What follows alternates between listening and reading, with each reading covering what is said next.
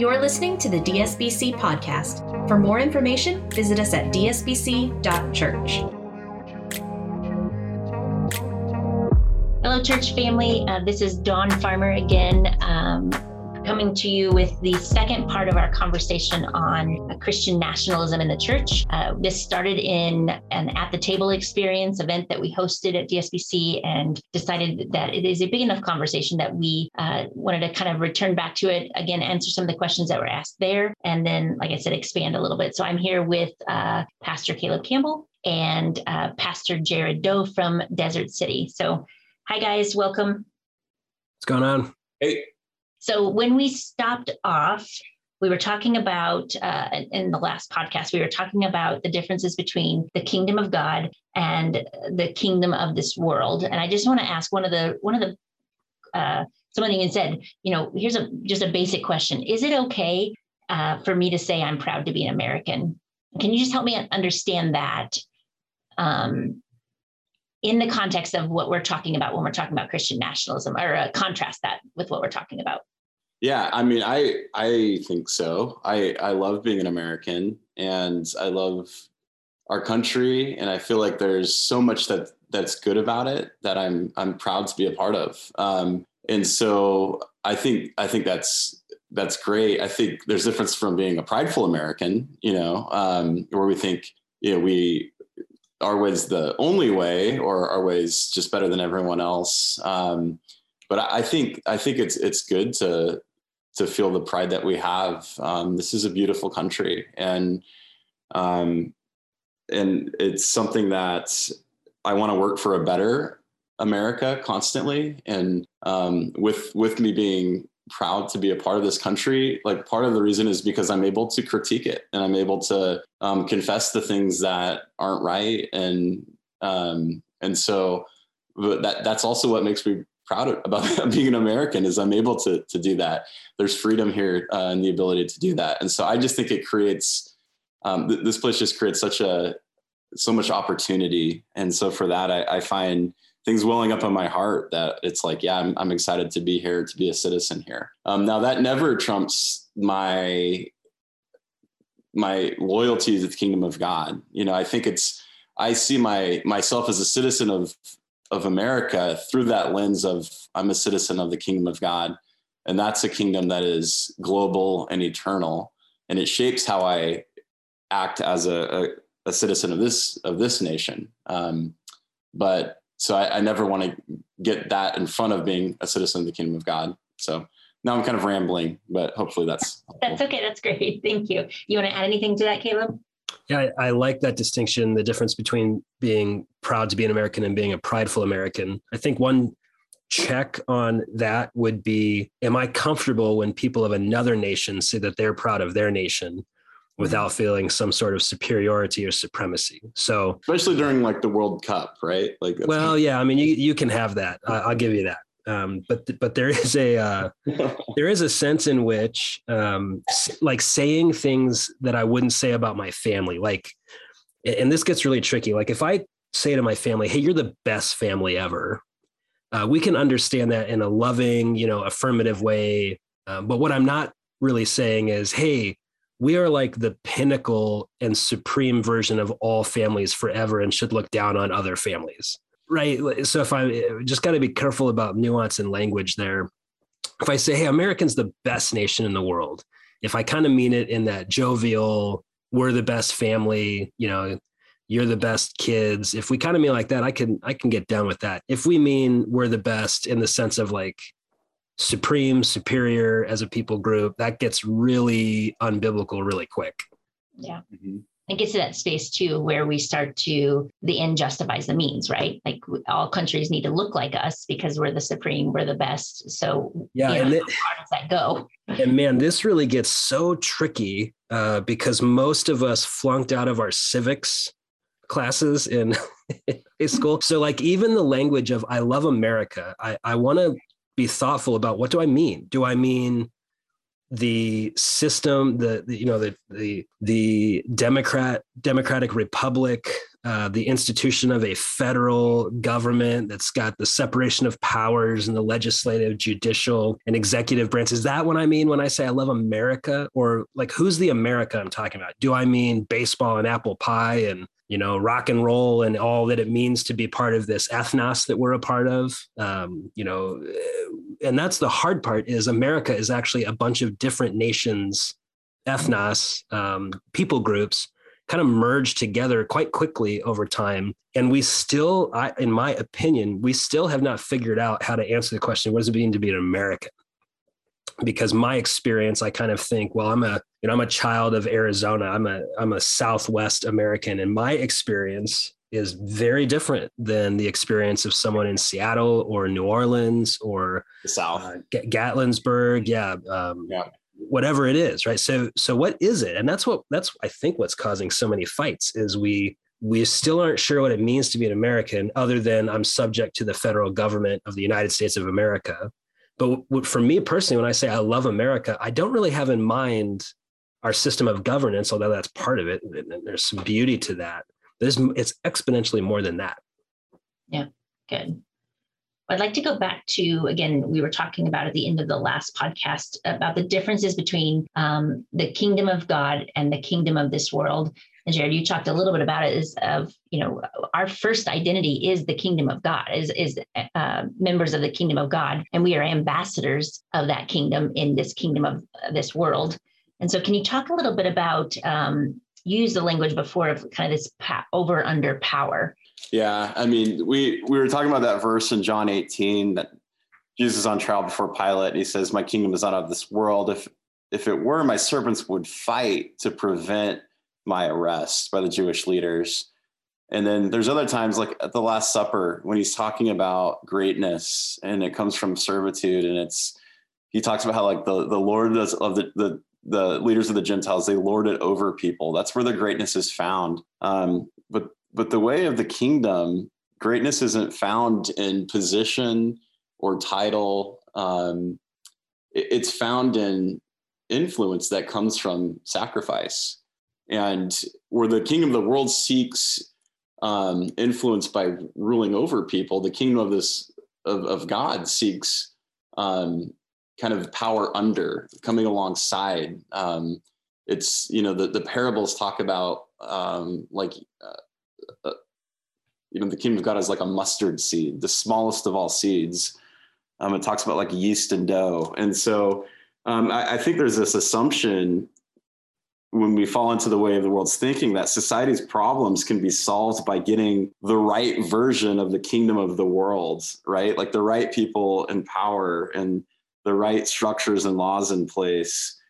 And like those are things we can we can pursue, but the kingdom of God is isn't about you know the power over people. It's it's much more organic and local and relational um, in its nature and we we see that with how the movement of Jesus could start in this little corner of the Roman Empire and within a couple centuries completely, you know, transform the empire. And I mean, that's the mustard seed. That's the like, like that's the story of the the power under. It resonates with people um, all across the spectrum. But um, it, when you're you're thinking of like how how that works, like you've got past Philippians is so great when it talks about the power under um, we're told to imitate Christ's humility in Philippians 2. And it, it uses language like do nothing out of selfish ambition or vain conceit, but in humility, regard others better than yourselves. Look not only to your own interests, but also to the interest of others. Philippians 4 8, you know, it says, finally, beloved, whatever is true, whatever is noble, whatever is just, whatever is pure, whatever is pleasing, whatever is commendable, if there's anything that is excellent, anything praiseworthy, think of such things. Um, that's just so much different than like modern politics and the way that we talk about things and the way that we try to accomplish you know a better like it, we're trying to get the right version of the kingdom of the world down and and really just the kingdom of of heaven the kingdom of god is it's power under and not power over so it's just a completely different way um, an upside down way of of operating Yeah, another way to view that is Revelation does a really great job of showcasing the difference between how the kingdoms work in this really like f- fabulous way, right? It's very, very vibrant. Um, in fact, one uh, theologian, I think it was uh, Richard Bauckham, says that um, I think it's him who says that uh, the Book of Revelation kind of reads like how a political cartoon looks where things are really exaggerated to make a greater point. Um, and you've got all these fantastic images uh, to really do critique or lampoon um, the powers that be. And I and I think Bauckham's onto something. Again, I think that's him. I'll have to go look it up later. But in Revelation, one of the key things that you have is you have the victorious Jesus conquering over all the kingdoms of this world, putting them under his feet. But he, the image that you have there is he's a lamb you know, and compared to the Rome, like compared to the dragon, uh, who seems to be powerful according to again the power structures of the kingdoms of this world, you've got the king is a lamb, and so we're lamb people. Uh, Jesus actually refers to us as his sheep. So I, I think that should really speak into how we view uh, our relationship to the kingdoms of this world. I so you're saying this like power under versus this power over. So, power over, I'm going to force you uh, to act right or follow a certain um, script of what we should look like as a nation, versus this power under, um, more organic kind of represent representing Christ and just how we act and how we love and how we um, care for our neighbor. Uh, th- does that mean as Christians we shouldn't really be involved in politics of the world? I, I think I I get that flex that that's a, a possibility for some, and there's certainly uh, many within the Christian tradition and church history that have taken that approach that let's let's separate from government and power. We don't want to be seduced by it. That's in my current thinking. That's not how I understand um, the text to be. So I, I, think it's an area of wisdom and love. I do think trying to take political power in order for self preservation or to force just my agenda, I think that's antithetical to the teachings of Jesus. But I do think if we view government as um, how we do our common life together, right? Just think most of government is boring stuff that just the infrastructure stuff. It sustains life. It's roads, it's electricity, it's water. Uh, it's a good and godly thing that we have clean water. It's a good and godly thing that our roads are as safe as possible. And so for those who serve in government, who make sure that stuff happens, that is an act of, it can be an act of love of neighbor. But I think for a Jesus follower to take what Jared said as he read the Philippians text, when you go into that space of governmental power, the question is, what do I do with my power? What's my posture to this power? Is it self advancement, self preservation, or just me and mine? Or am I called to use this power in the service of others, even, and I would say the service of others that are under my, um, I would say, responsibility or jurisdiction, so to speak. So I have a, A responsibility to a certain people group. So, like the mayor of Phoenix is specifically applying that uh, serving others through the lens of Phoenicians. Right? The mayor of Phoenix is not in a position to use that power to serve, um, you know, people in Andhra Pradesh, India. Uh, this, there is a certain uh, level of domain there, but the posture is the same. It's service. It's use this power in the service of others rather than use this power to gain more power or self-preservation or just protect me and my own interests. Hmm. Yeah, I I think we we have to be involved in politics like that is a whole sphere of influence and culture that we have to be present in. I think it changes how we approach those actions and conversations. And I'm a, I'm a churchman, and so I, you know, I think that the church is the hope of the world, and so I have all sorts of my own reasons to be cynical about any other institution, and and I, I deal with that with my my cynicism.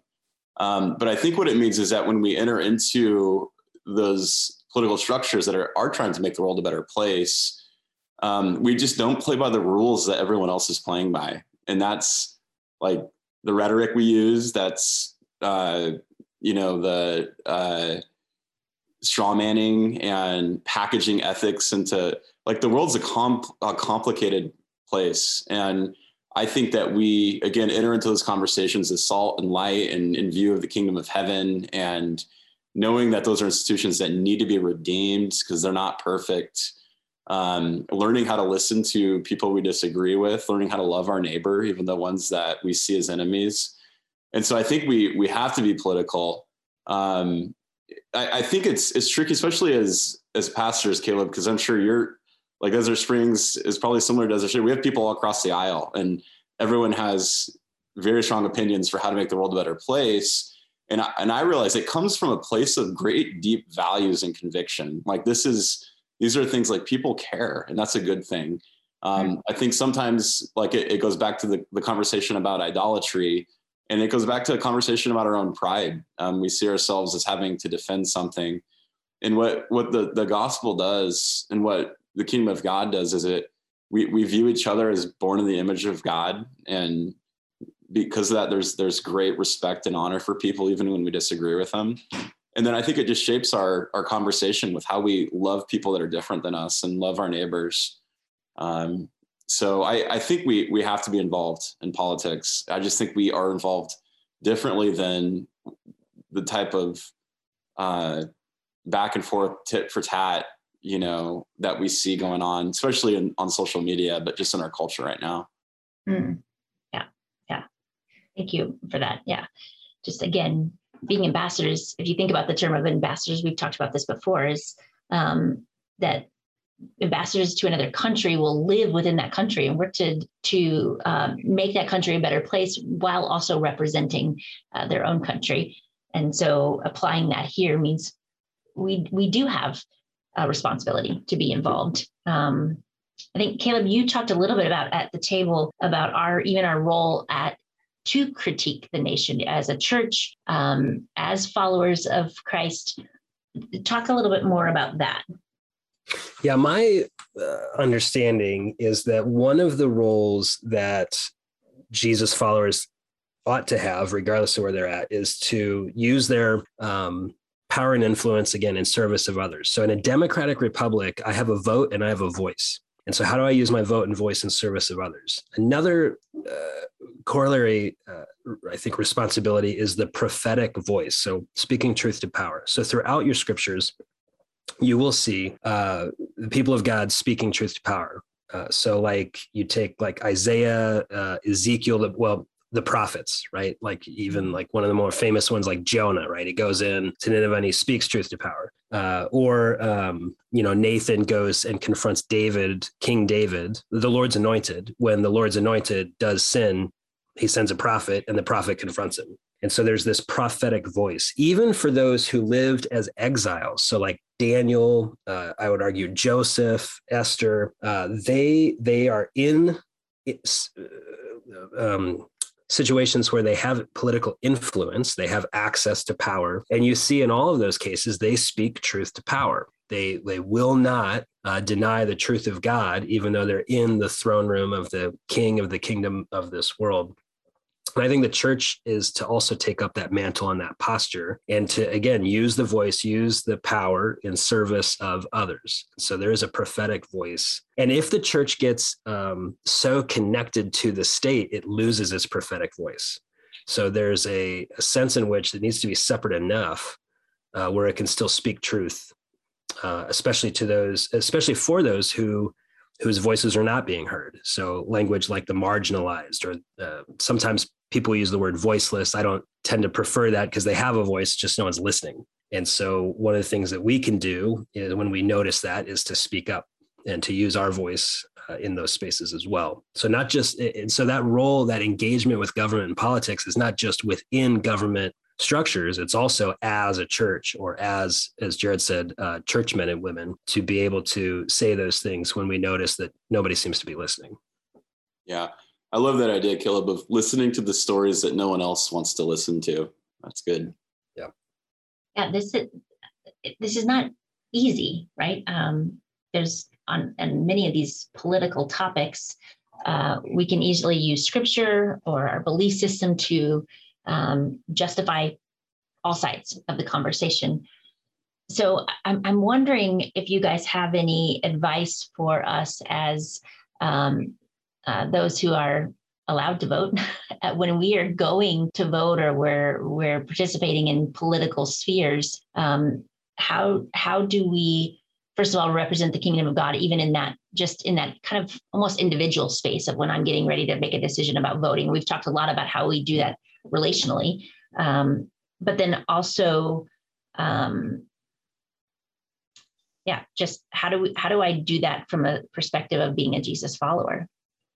I think voting um, through through prayer and reflection is essential. Um, I think I think we should vote. I think that's a huge gift to have the opportunity to do that, and we shouldn't take that for granted. I think there's sometimes where you abstain because you feel convicted to. That's that's okay, um, but I, I just think it's something that has to be prayerfully considered and reflected on. Um, and so it starts there, at least. It starts with prayer. Anytime we go to the voting booth, um, it has to be something that we just, not just because what we've listened to with our our favorite, you know, cable news uh, voice, um, but but being a, a, prayerful follower of Jesus, um, who's considered um, what the issues are. Yeah, starts with prayer. Hmm. Uh, yeah, I I I would uh, concur with uh, Dr. Doe, and I think that that is not a doctor place to start. To start. I, I think a few things. Just this is really really a wisdom question, and the scriptures are are designed to make us wise unto salvation uh, through faith in Christ alone. And so there's a a, a scripture guided forming wisdom that the that the Holy Spirit and uh, the the communion of saints and the scriptures all kind of works together to form us as a people. So I want to I want to first say the place to start in politics is the Bible and the Spirit within the context of a Christian community. So engaging in the study of Scripture, leaning on and relying on the power of the Spirit within a diverse Christian community is the place to start. I don't want to start with my politics and then go to the Bible or my church and make them say what I want. I want to mm-hmm. start with the Bible as it's uh, engaged with in a spirit guided Christian community. Because if I'm in a, especially if I'm in a diverse church family, which I think every church family should be as diverse as their local Walmart. Uh, if they're, if I'm having that conversation, then I, and I'm starting with Jesus, I'm starting with Scripture, uh, and then going to my politics, I'm starting on a firm foundation and even though eh, the other thing too is that's going to form my character as well and how i engage in politics uh, matters i think even more than the things i actually vote for oftentimes. Like my character am i exhibiting the fruit of the spirit? First corinthians 13 love. If i am i elevating the needs of others? Am i being uh, quick to listen and slow to speak as i'm engaging this? Like engagement in politics will form my character unless scripture is forming my character in the mm-hmm. spirit through the church. Uh, and i think because it's a wisdom call we need uh, to engage in diverse opinions and views uh, we need to listen to those that make me uncomfortable especially uh, for christians and brothers and sisters who are making who say things that make me uncomfortable or challenge my political commitments um, I, I really really really want to stress that everybody who follows Jesus should take Jesus' word when he says there are many false messiahs out there, people speaking on behalf of God, but they are not of God, that they're false prophets and messiahs. And that's just another way to say false promised ones and false people who say to speak on God's behalf. Just because someone is walking, uh, excuse me, just because somebody is talking God talk, if they're not walking God walk, don't listen to them if they don't smell like Jesus, if they don't sound like Jesus, if if you don't see Jesus character through them, don't don't listen to them. Because um, God's name has been thrown around for 1700 years to justify political ends of kingdoms of this world. So don't be fooled, don't be deceived. And being a part of a diverse local church that's reading the scripture together, powered by the Holy Spirit, will help safeguard me from being deceived by those who are not of Jesus. So I'm going to rest on that church family to, to guide me through that. Yeah, I, I, am glad you said that because um, help me understand the difference between, and I know you you you both refrain from doing this of of you're saying as a church family we should come together, listen to diverse opinions, um, and uh, and form thoughts through that, but yet neither one of you from the stage will get up and say so and so is a false prophet or don't vote for this person or do vote for that person um, to your church family that you're leading. So talk a little bit about that. So I'll, I'll go first, Caleb. I'm, you know, my role in this community is one of a pastor. So I'm I'm pastoring people who are all in completely different places in their journey. I mean, there's people who've walked into church for the first time in 25 years, or maybe never at all. And there's other people who've been in church for their whole lives. So, like, I I'm trying to pastor the hearts of people, and and everyone's in just different places of their journey. And so, I I you you like when we preach a sermon, it's it's always coming from hopefully a place of like the pastoral heart for the community. Um, and there's just a, there's so much to consider within the congregation. Um, the second thing is um, I'm trying to move people towards Jesus, not towards a cause, not towards an issue. I'm trying to move people towards Jesus. That I think that moves them towards a cause and an issue. Um, but it, but sometimes that is that's calling out idols, and other times that's um, calling out things that are toxic within our culture. Um, and but it's always like how are we moving people towards jesus and i think what happens when we get sometimes caught up in the partisan debate as a pastor is that caleb and i have heard this term um, you one side will use you as a pastor. You can get used by them. Um, they'll leverage you you know for influence. And if if you if the other side will you you become the enemy and you you get attacked. They accuse you of all sorts of wild terms, which maybe you've experienced that, Caleb. Mm-hmm. And so you become a tool of one side, you become an enemy of the other, and then you're no longer prophetic to either. Mm-hmm. And so, as a pastor, we want to have a prophetic voice with wherever people are at in their journey, and we consider that with with the words that we use because we're moving people towards Jesus. Yeah, I agree, agree with that. I, I also think that uh, borrowed convictions are dangerous. Mm. Uh, if I get up on a stage and just where I'm at with the Lord and in my thought process, and then I project that with some sort of biblical authority, so to speak, or pastoral authority, and say, you know, the the the Bible says to love your neighbor as yourself. Therefore, you need to vote for Jared Doe for mayor. uh, not only is that really really bad preaching and a horrible, horrible way to study the Bible and apply the Bible. It also sets up the congregation to simply borrow my conviction as opposed to becoming wise by the power of the Spirit. It, it, you short circuit the system when you just borrow someone else's convictions, and and this is where I, I see this a lot. Where um, you know, if you're just borrowing a leader's convictions, when they mess up or do something you don't like, all your convictions fall apart. Mm-hmm. Our convictions have got to be centered on Jesus, not some leader. Even though Jared's a great leader, and I, I would definitely would follow, I would follow him anywhere. But I'm not. If I borrow his convictions, it's mm-hmm. it's not only dangerous, it's unwise. It's I'm just kind of rubber stamping or co-signing what he thinks. As the mayor, Caleb, I would make all of your dreams come true.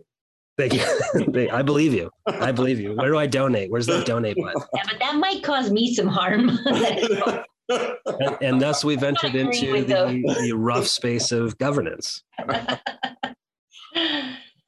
Good. And the one other thing too, I would encourage people, Christians who are trying to live the Jesus way, um, to to to audit how much time and heart and maybe even emotion you're investing into the different spaces of governance. And what I mean is, I see it, and this is just, and, and this is just my opinion, but I see an awful lot of energy and emotion and conversation around federal governance and elections, maybe the presidential election, maybe a senatorial race. Um, and it's kind of all this sound and fury with to what end? And yet, if we would be wise and apply that same degree of energy to issues that we can actually make change in, right? So if so it's one thing to spend 20 hours a week on, you know, listening to political commentary about an issue like abortion. It's another to spend 20 hours a week volunteering at the local clinic, right? So again, if we how much of our hearts and our minds are we giving over to these